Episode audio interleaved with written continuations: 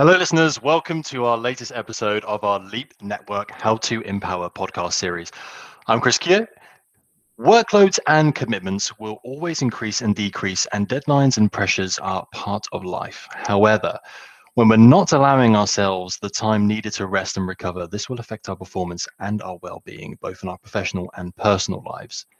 Managing our energy resources and listening to our bodies are important to help us to prioritize our rest and recovery properly to enhance our well-being and our performance. I'm very excited to be joined in our virtual studio today by our special guests. Emily Diamond, who is a 400 meter and 4x400 meter Olympic athlete. We're also joined by Dr. Michael Johnston, or MJ, who is the physical performance lead at UK Athletics. And lastly, we're also joined by Alex Cooke, uh, data intelligence partner at PwC, who heads up our data partnership with British Athletics. Hi, Emily, MJ, and Alex. Hi. Hi, everyone. Hi, Chris. So, we all know that giving yourself the opportunity to rest and recover both physically and mentally is important, especially during times of change and uncertainty. Uh, as an elite athlete and for physical performance lead, has rest and recovery become more important than ever, or are athletes pushing themselves even harder? Uh, Emily, can we start with you? Um, I think uh, rest and recovery is certainly something that's extremely important for for elite athletes to to be able to manage and to to think about because we um, with our training push our bodies and our minds uh, to the limits on most days with with training. So, in order to be able to get our bodies to recover efficiently for training the following day or competitions, um, we have to make sure that we're doing the best that we can once we're off the track and back at home or um, in between sessions to make sure that we're able to sort of be at our best for the following day. So, like you said, it splits up between sort of mental and physical. So, the physical things that that we as athletes would be focusing on is things like nutrition, um, making sure that we're eating the best foods, and preparing for the next session, but also helping our bodies recover from the sessions we've just done. So after a weight session, we might sort of um, make sure that our protein protein intake straight away is we're getting a sort of a good protein intake to help us recover from that weight session. And then we've got to also think about our sleep schedule, making sure that we're getting a good amount of sleep um, overnight and to make sure that that helps prepare but also recover from the sessions that we've done uh, that day. So it's really important i think with the times that we're in at the moment as well um, the mental recovery and the rest um, from the media and everything that's going on in the world is probably more crucial than ever. And this sort of uncertainty that we're facing as we're leading up into the olympic games um, having that switch off if you like from the media um, is really important. And some athletes, I think, more so than others, um, would like to take that sort of break away from the the news articles that are surfacing around this sort of time. And when we spoke before, you, you made a great point about the the uh, training on Christmas Day.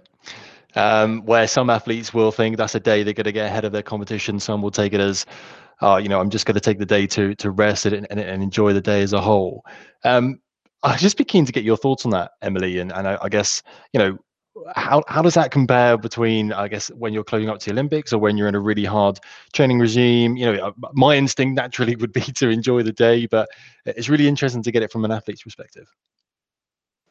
Yeah, I think this really depends on the athletes and the the coaches that that coach those athletes. Some um, wouldn't really have rest periods leading up to Christmas. So we normally start our winter training, if you like, around September time, depending on when we finish the season, um, the summer season beforehand.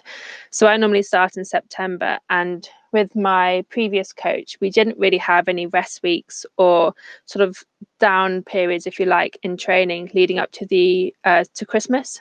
So for that, when I was in that group, we would definitely take a bit of time over Christmas to not only let our bodies recover from the training that we've done for the past three months, but but also our minds and actually having a few days where you don't have to get up at whatever time in the morning to to traipse to the track or think about what you're eating the night before and preparing for the sessions. And that sort of mental break as much as anything can is really important. Um, and i've always been one that having a few days off over Christmas um, is really good for me personally. I like having those days where I can just enjoy spending time with the family and then I get back onto the track at about on the 27th. So I have two days off over Christmas and then come back on the 27th. And I, even just those two days, sort of, I come back and I'm I'm ready to go again, if you like. Um, but on the other hand, I know that some athletes sort of think, right, well, all my competitors are having Christmas Day off, so this is the time for me to to get one up on them, if you like, and um, and therefore they train on Christmas Day. So it kind of works different ways for different athletes, but I've certainly always been one for for wanting that mental and physical break over Christmas. I'm firmly with you in, that camp. Um, yeah. uh, MJ, from a physical perspective, how important is rest and recovery for, for elite athletes? Yeah, I mean it's absolutely key. I think that the probably the way to think about it is whenever you do a training session, what you're aiming to do is you're aiming to train at an intensity that's high enough to stimulate an adaptation. And then you want to be able to come back for that next session and be able to train again at that intensity that's going to be able to stimulate that adaptation, be it strength, speed, fitness, whatever that is. Uh, so what we've got to do is make sure we can get the athlete back, able to train at that intensity, but also not do anything in between that's going to either reduce their ability to recover, but also reduce their ability to adapt to the training session. So that's when we can think of certain things like there's some evidence that using ice immediately after sessions can blunt some of the adaptations. So we have to be clever about what people do in between training sessions as well to make sure that they get back in a position to train at the appropriate intensity. I can't say I've ever competed at a, at a top level, but I have had an ice bath and it wasn't overly enjoyable. So uh, my hats off to all the athletes who can jump in there, uh, you know, willy nilly. Um, I, I, guess MJ, I'd be keen to get your thoughts on, and, and Emily touched upon it. I think it's uh, what sounds really key is is listening to your body as an athlete. Are there any tips or you know uh, insight you can give us to how to perhaps we can better connect to our body to really understand? Actually, you know what, now is a really good time for me to take a break and, and rest and recover. Yeah, I mean, uh, for us, there's probably there's there's big uh, big rocks that we think about in terms of recovery, and Emily's touched on a lot of them already in terms of uh, sleep, in terms of nutrition.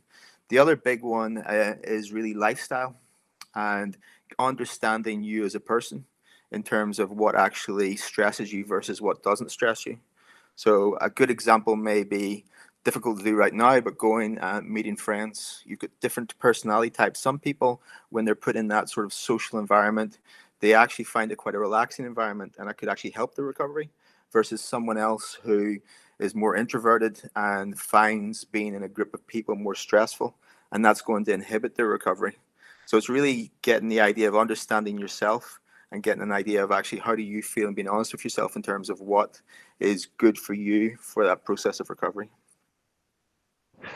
Actually, yeah. Since we last spoke, I've, I've really taken that on board. Actually, I, I, think one of the bits you touched on was, you know, getting to know actually what you're doing after work. For me personally, if I've had a really stressful day at work, you know, what I often do is go and I'll play maybe some some computer games or something. But actually, that's not relaxing most of the time is actually quite stressful. So I've really asked myself, have I really turned myself completely off? Have I switched off? Am I really doing something that's actually restful and and recovering my my my mental focus? Um, I guess moving on to that point, Alex, outside of um, elite sport, how important is rest and recovery in our day to day lives? Uh, very much so. Um, you know, so I think uh, you know when we talk about um, rest and recovery what what is that? Well it's the it's the response to stress um, and you know that stress can be um, physical or mental as um, as emily described.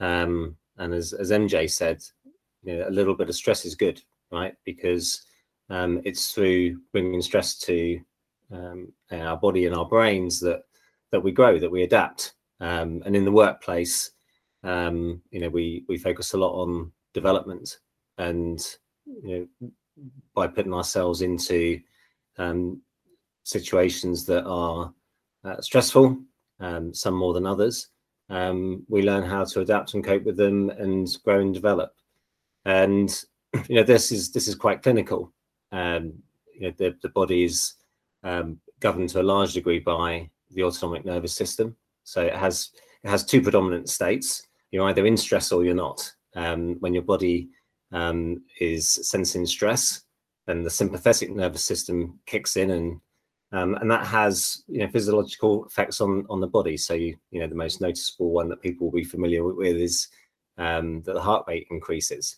Um, people get that little sicky feeling in the stomach, and you know that's associated with a decrease in digestive activity and so on and and so whilst you know with an athlete the stresses may more you know be more physical um, and maybe in the workplace they're typically uh, more mental they show up in similar or identical ways in, in the body uh, and, and and we can we can manage this and um, one by increasing our ability to adapt and two by um, increasing our ability to rest and recover so one of the uh, coaches at uh, British Athletics actually said to me once. He was he was responding to a question of mine, which was it's a favourite question. You know, what's what's the what are the key characteristics of elite, athletes?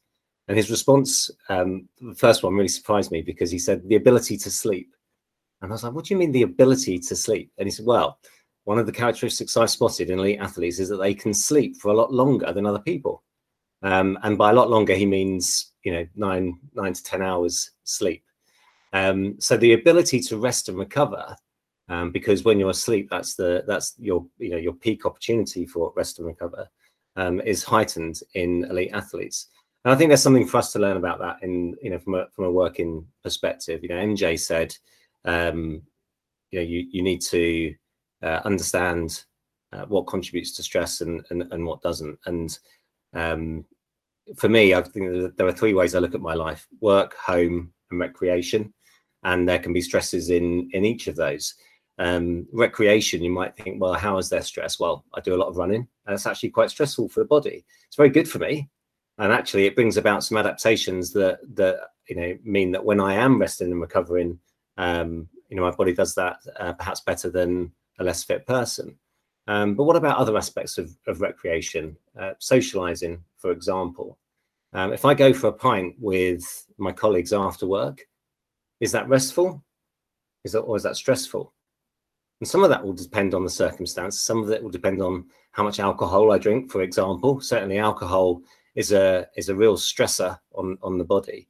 Um, so what I find is when I consider those dynamics of work, home, and recreation, I can then split my world into two halves: restful situations and stressful situations. And once I understand that, then um, I can try and balance across the two. And that's really important because we all know what it's like when you get out of balance. Yeah, when you're stressed, you're tired, you're fatigued, you don't make sound judgments, uh, you're frustrated, you get shirty with people. Um, when you're well recovered, then you can perform at your best uh, in the workplace and at home with your families, or indeed running. That's really interesting, and, and God, I, I, wish I had the ability to sleep for 10 hours straight. That's for sure. I need to start working on that. Um, one of the things it would be great to discuss is, is, how much of an impact data can dictate on rest and recovery that an athlete leads. And, and, Alex, can you tell us about how you support athletes using data and the impact this has had, uh, uh the impact that this can have on their performance? The um, yeah, the, the the human body is a you know, for large parts a closed system. Yeah, but the ways that we choose to work with that body over the course of 24 hours um, clearly can have a, a, major impact on what that system can achieve. Um, you know, and with a with an athlete, um, whether it's um, Emily trying to you know, run around the, the, the 400 meter track or um, you know a jumper or, or a thrower, um, you can define the determinants of performance. There are certain um, you know, biomechanical um, considerations that will um, tend to help you know an athlete be uh, more effective at their chosen discipline than others. Um, you know, I I would never have been an, an Olympic high jumper. Uh, I'm not not tall enough, um, and and certainly I, I probably wouldn't have been a, a, a good sprinter either, given the um, the the makeup of of my legs and muscles. So I think um, you know, based on some of those uh, key determinants of each each event, uh, coaches and the sports scientists that support them, people like MJ, can focus on um, developing you know those those determinants that are going to be most important to that athlete uh, achieving their best.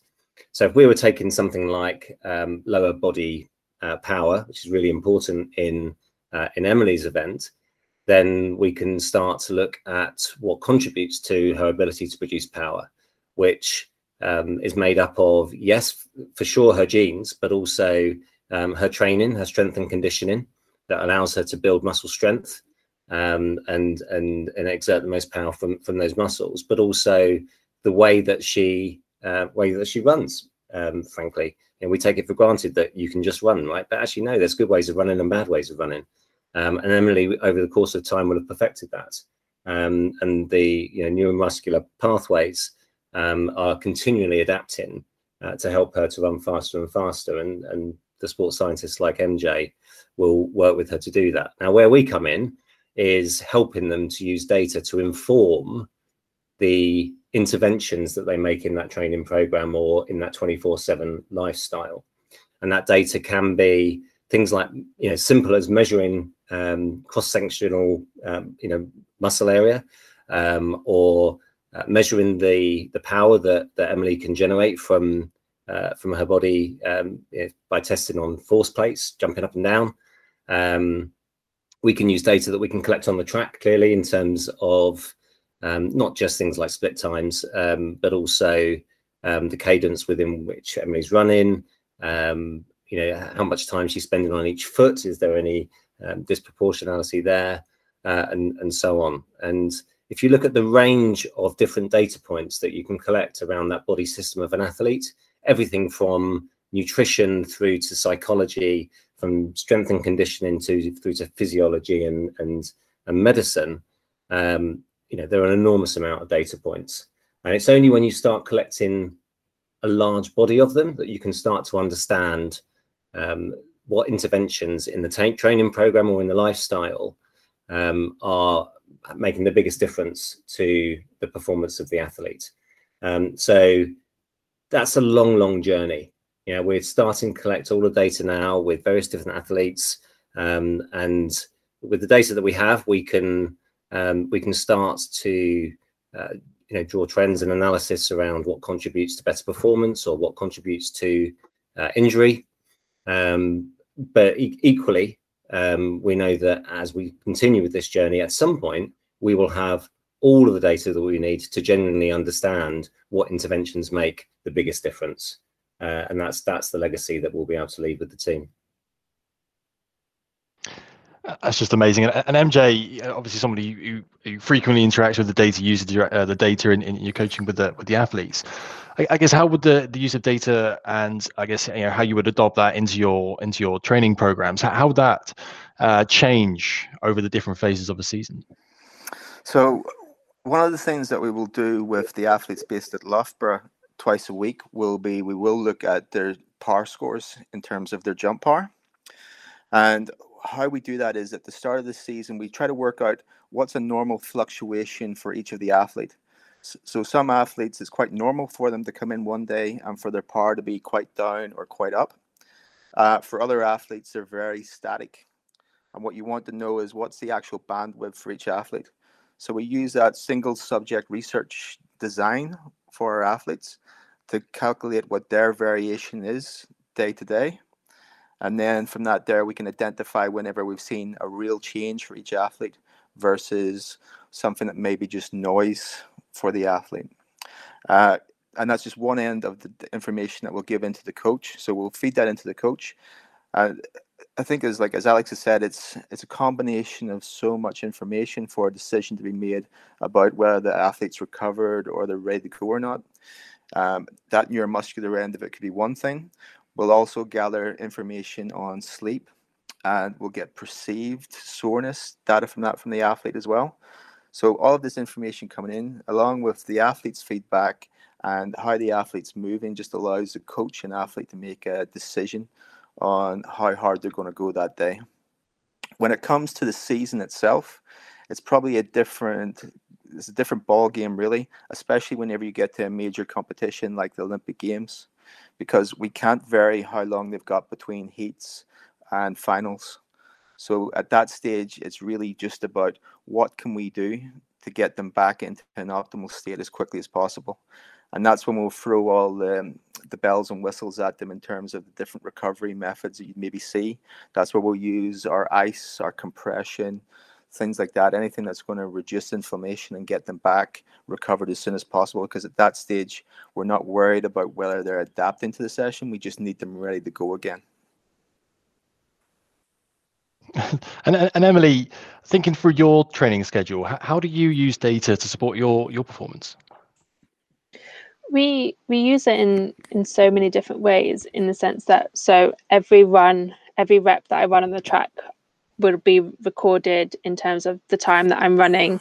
Um, even certain sections of the rep um, would be timed as well. So I could be sort of looking at my last 20 meters of all of my 200 runs. How is that?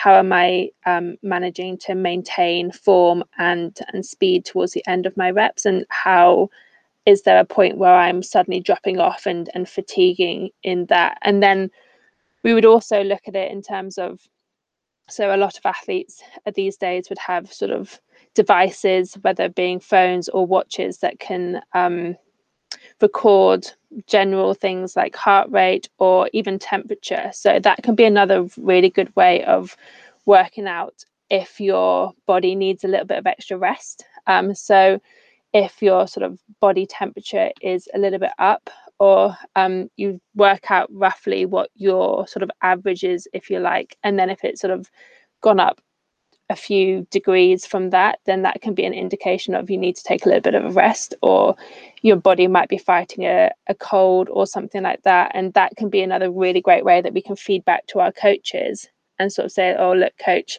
my heart rate was quite high this morning. It's normally 50 and today it was 56 or or or anything sort of like that and then and then sort of might have to adjust sessions um, from re- getting that sort of of data and information. But on on the flip side of that, um, I've had sessions where I've had sort of some of my best sessions when my body has felt the complete opposite, and I've turned up to training in the winter with DOMs from head to toe, um, not feeling particularly reactive, feeling fairly fatigued and tired from the week's training, and actually I've come out and and had one of my better sessions. So that can be a, a sort of a way as well of sometimes you just need to like power through because if you if if we reduce sessions or um, didn't do sessions for each time that we were, were tired or fatigued, we'd never train.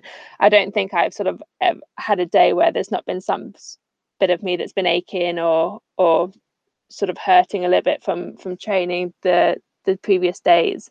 Um, but it's finding out what's the norm for you, I think, and it's finding out the difference between a little bit of fatigue and something that's a little bit more serious.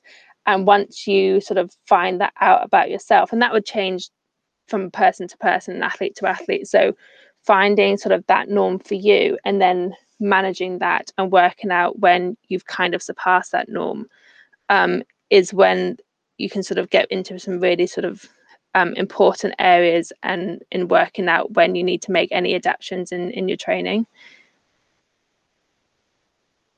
I love that. That's amazing. And I imagine Emily, you've had your fair share of, of ice baths. And uh, are you have you have you come around to the fact yet? Are you have you are you still are, are you like me who takes about an hour to get into one, or you just straight in, get it over with? Yeah, no, I think I'm sort of known amongst my friends as being one of the pathetic ones when it comes to, to ice. I struggle to get into a cold swimming pool, so an ice bath for me, for me um, yeah, I'm not particularly good. I like contrast because then you can spend a little bit of time in a hot bath too. So I would manage it in that ah. way.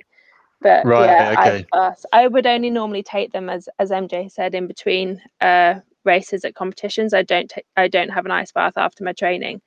Um, but in between competitions, then you just sort of have to grit your teeth if you like and, and get it done. but I'm not a massive fan. No, but well, me and you both. Me and you both. Yeah. Um, but sorry, I, I was just going to say that's a that's a really good point with it as well, though. That if it's something you find stressful, then you probably don't yeah. want to be doing it because the whole concept of recovery, especially when we're talking about in training or in lifestyle, is doing something that's actually uh, going to decrease the amount of sympathetic activity you've got or stress that you've got. And if you're finding actually the thought of, oh, I'm going to have to get into this ice bath stressful, that's just going to add to the stress. So it's really thinking again about things that are going to enhance your recovery because you like doing them as well. Well, there you go, Emily. Next time you're, you're stressed, just hop into a nice hot uh, jacuzzi. Have a winner yeah. with a bottle of bubbly. Well, that's oh, what, I'll just use that as an excuse for my coach to be like, oh no, I can't have a nice bath today. It's stressful. I need to rest. like, and, and, what I love hearing about is is the innovation in technology and how British athletics are benefiting from from the data and technology and sport and smart technologies come on significantly in, in recent years and it is more accessible. Uh, it's become a, a, staple device for, for many, myself included. Alex, how can those listening today make the most out of the data they can access? Um, so I think what I'm about to say now is probably the most empowering part of, of what we can describe here because um, if you were listening, a number of the, the different elements that um, Emily referred to doesn't require any specialist um, equipment or um, you know fancy gadgetry. Um, sure, there are um, wearables out there that that can measure heart rate variability, which is you know a very has a very tight correlation to stress, and and they're and they're useful for identifying when the body's stressed and when it's not, and uh, and looking at patterns in your lives. Um, but like Emily said, you can also self-report. Yeah. So if I think about um, how I feel when um, I I know I've been under stress, you know, I'll see increased levels of fatigue or um, irritability or lack of concentration. These are things that I can measure if I want to myself without any technology. Um, so I could simply, you know, create a diary um, and each day write down the key activities that I did that were that I considered to be stressful or that I considered to be restful, um, and then just you know score those areas of fatigue, concentration, irritability, and look at the trends over time and start to understand what works for you because um, you know as, as long as as long as you start to consider measurement, that is data, uh, and that tends to drive your behaviors as soon as you start thinking about something. Um, I'll give you another um, example. Um, I did use data for this, but in terms of looking at the impact of alcohol on uh, heart rate variability, and um, you know, if you drink even a modest amount of alcohol of an evening, your body doesn't go into the same level of recovery um, until some point during the night time. So the first few hours, first you know two to three, four hours of sleep, are literally worthless in terms of your recovery, just because you've had four or five units of alcohol. So once you know that, well, then you think once or twice about that second glass of wine in the evening um, and and then your behaviors change and irritability decreases and concentration improves and and you feel a better you. So um, self-reporting and um, keeping a little diary that would be my tip. I think with, well, um, oh, sorry, sorry. on, if, with that as well alex um, we mentioned earlier the the difference in the sort of mental and physical recovery and talking about how going to the pub and having a few uh, pints with work colleagues or, or friends and family on a Friday night can not be great for for recovery. But I think it's especially sort of from an athlete's point of view, although we wouldn't necessarily be going to the pub and having beers on a Friday night if we especially if we're training on on a Saturday. But we might find that say Sunday is our day off in the week in terms of training that normally we'd be like right today's day off i need to rest and and recover so i'm not going to do anything. But actually it might be more beneficial in terms of um, the mental recovery of thinking well actually I, I feel like I really need a break from I need to switch off from from athletics and, and my training and actually today I'm going to go and, and see my mum and go and have a coffee with my mum or go and have lunch pre-COVID obviously. Um, but and that although might mean that you're then in an hour you're then in the car for say an hour or so that might not be the best in terms of recovery but the benefit you'd get on the mental side of doing something like that could actually counterbalance and counteract the this maybe slightly more negative um, effect it could have on, on your physical recovery. But having the the awareness that that's a situation can mean that you can then sort of put implications in place to to help with that sort of maybe slight negative impact it would have on your physical recovery, whether that's making sure you've got water in the car so you're staying hydrated um, in case you get stuck in traffic, or it might be when you get home from the long drive, having an Epsom salt bath to help your legs recover if you've got a speed session the next day, or like MJ said, we might have jumps testing. So sometimes it's about finding that balance between doing stuff that might help with your mental side of recovery and and sometimes it's actually okay well, no the physical side needs to take priority today. So it's finding that balance i think. No you're absolutely right. And um, being mindful just bringing some mindfulness to what you're doing and how that contributes to to stress or rest and recovery and I, I, love these top tips, and, and listeners, there you go. Uh, uh MJ, any other top tips from you about finding that balance between physical rest, mental rest, and, and recovery? I know about finding the balance. I mean, I, I think like there's well, one thing we talk about is like what you want, and it sort of feeds into what Emily was saying. There is you want the athlete to you want them have a state of stress when it's around training, but you want to actually be in a, a state of relaxation recovery immediately after that training session. And yeah, I completely agree with that idea of actually going away, seeing something, taking your mind off athletics can get you into that relaxed state. It's uh, the whole thing about the analogy of have you heard why do zebras not get ulcers? Um, the concept being that like a zebra, it's it's in the it's in the you know, it's in it's eating um, suddenly, a lion comes across. It has a stress response where it'll run away from the lion, and then once it's away from the lion, it's back to its original state. It's not thinking basically about the lion. It's not thinking about the lion or the next lion. It's just having a stress response when it needs it, and then it's into a state of relaxation afterwards. And that's the same sort of concept as you really want when it comes to stressful activities. It's yes, stress is actually good round the activity itself, but it's being able to get away from that stress and switch off. Uh, in terms of tips and things, there's a, there's a bunch of tips in terms of things around improving your sleep and building them into your lifestyle. So, for example, you use the example of at nighttime playing video games and that that's potentially um, impacting on your sleep. Well, one thing you could look at is those last three or four hours before you go to bed. Um, we've had athletes using blue light filter glasses.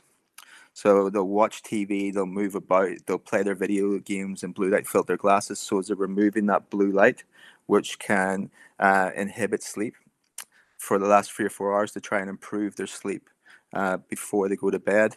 Other things like if you have done exercise after work, so the nature of your job, you work late, you go to the gym later. The problem with that is it raises your core temperature. And if you think about it, whenever you're really tired, you actually feel slightly cold. And that's because as you get tired and as you're getting ready to sleep, your core temperature drops down.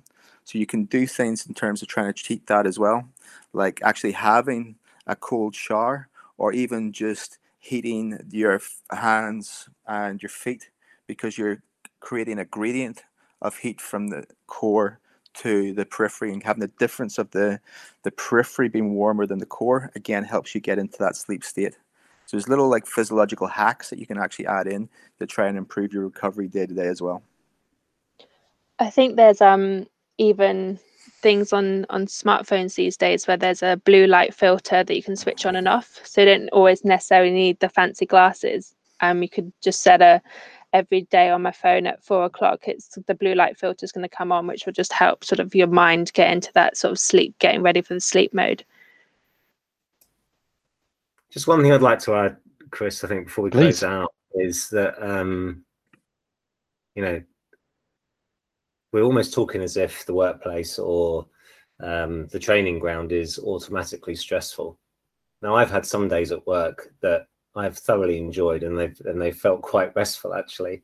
Um, so I think trying to understand how you can deal with your working life or your home life or your training, whatever it is that that um, provides that stress impetus, how can you minimize the you know the stress impact um, that you don't want? Um, clearly, when when Emily's training, she wants a degree of impact to improve, but um, in a, in in work, I think it's kind of like what MJ was saying about the zebra, just being able to, which is a lovely analogy, just leaving it behind. Um, at, at work, you know, so many aspects of what we do bring us stress, but that's really our choice. Yeah, it's how we interpret the environment around us. It's how we behave. Um, it's how we respond to um, everyday activities. And if you can find ways to um, make those less stressful, um, whether it just be your state of mind, whether it be uh, counting to 10, breathing more deeply, getting up for a walk between meetings, whatever it might be, surrounding yourself with your favorite colleagues, putting a bunch of flowers on the desk. You know, these these will all make a significant difference. And you know, if you can reduce the level of stress, then as we've described, um, so the need for recovery uh, isn't quite as as extreme. And what a lovely message to to to wrap up on. And you know, I love this podcast. It's just a shame we don't have all the time in the world to, to continue the conversation because I've got a million more questions. And um, you know, I, I think we're we're just scratching the surface. But look, thank you so so much, Emily, MJ, and Alex for sharing your stories and insights. And, and of course, thank you to our listeners. Uh, would love to hear from you. Please get in contact with us. You can do so predominantly on social media using the hashtag PwC underscore leap. Um, you know, especially if you have any questions for our panelists, please get in contact. We'd love to hear from you. To find out more about our partnership with British Athletics, uh, visit our website at www.pwc.co.uk forward slash British Athletics. Thank you so much for listening. See you next time.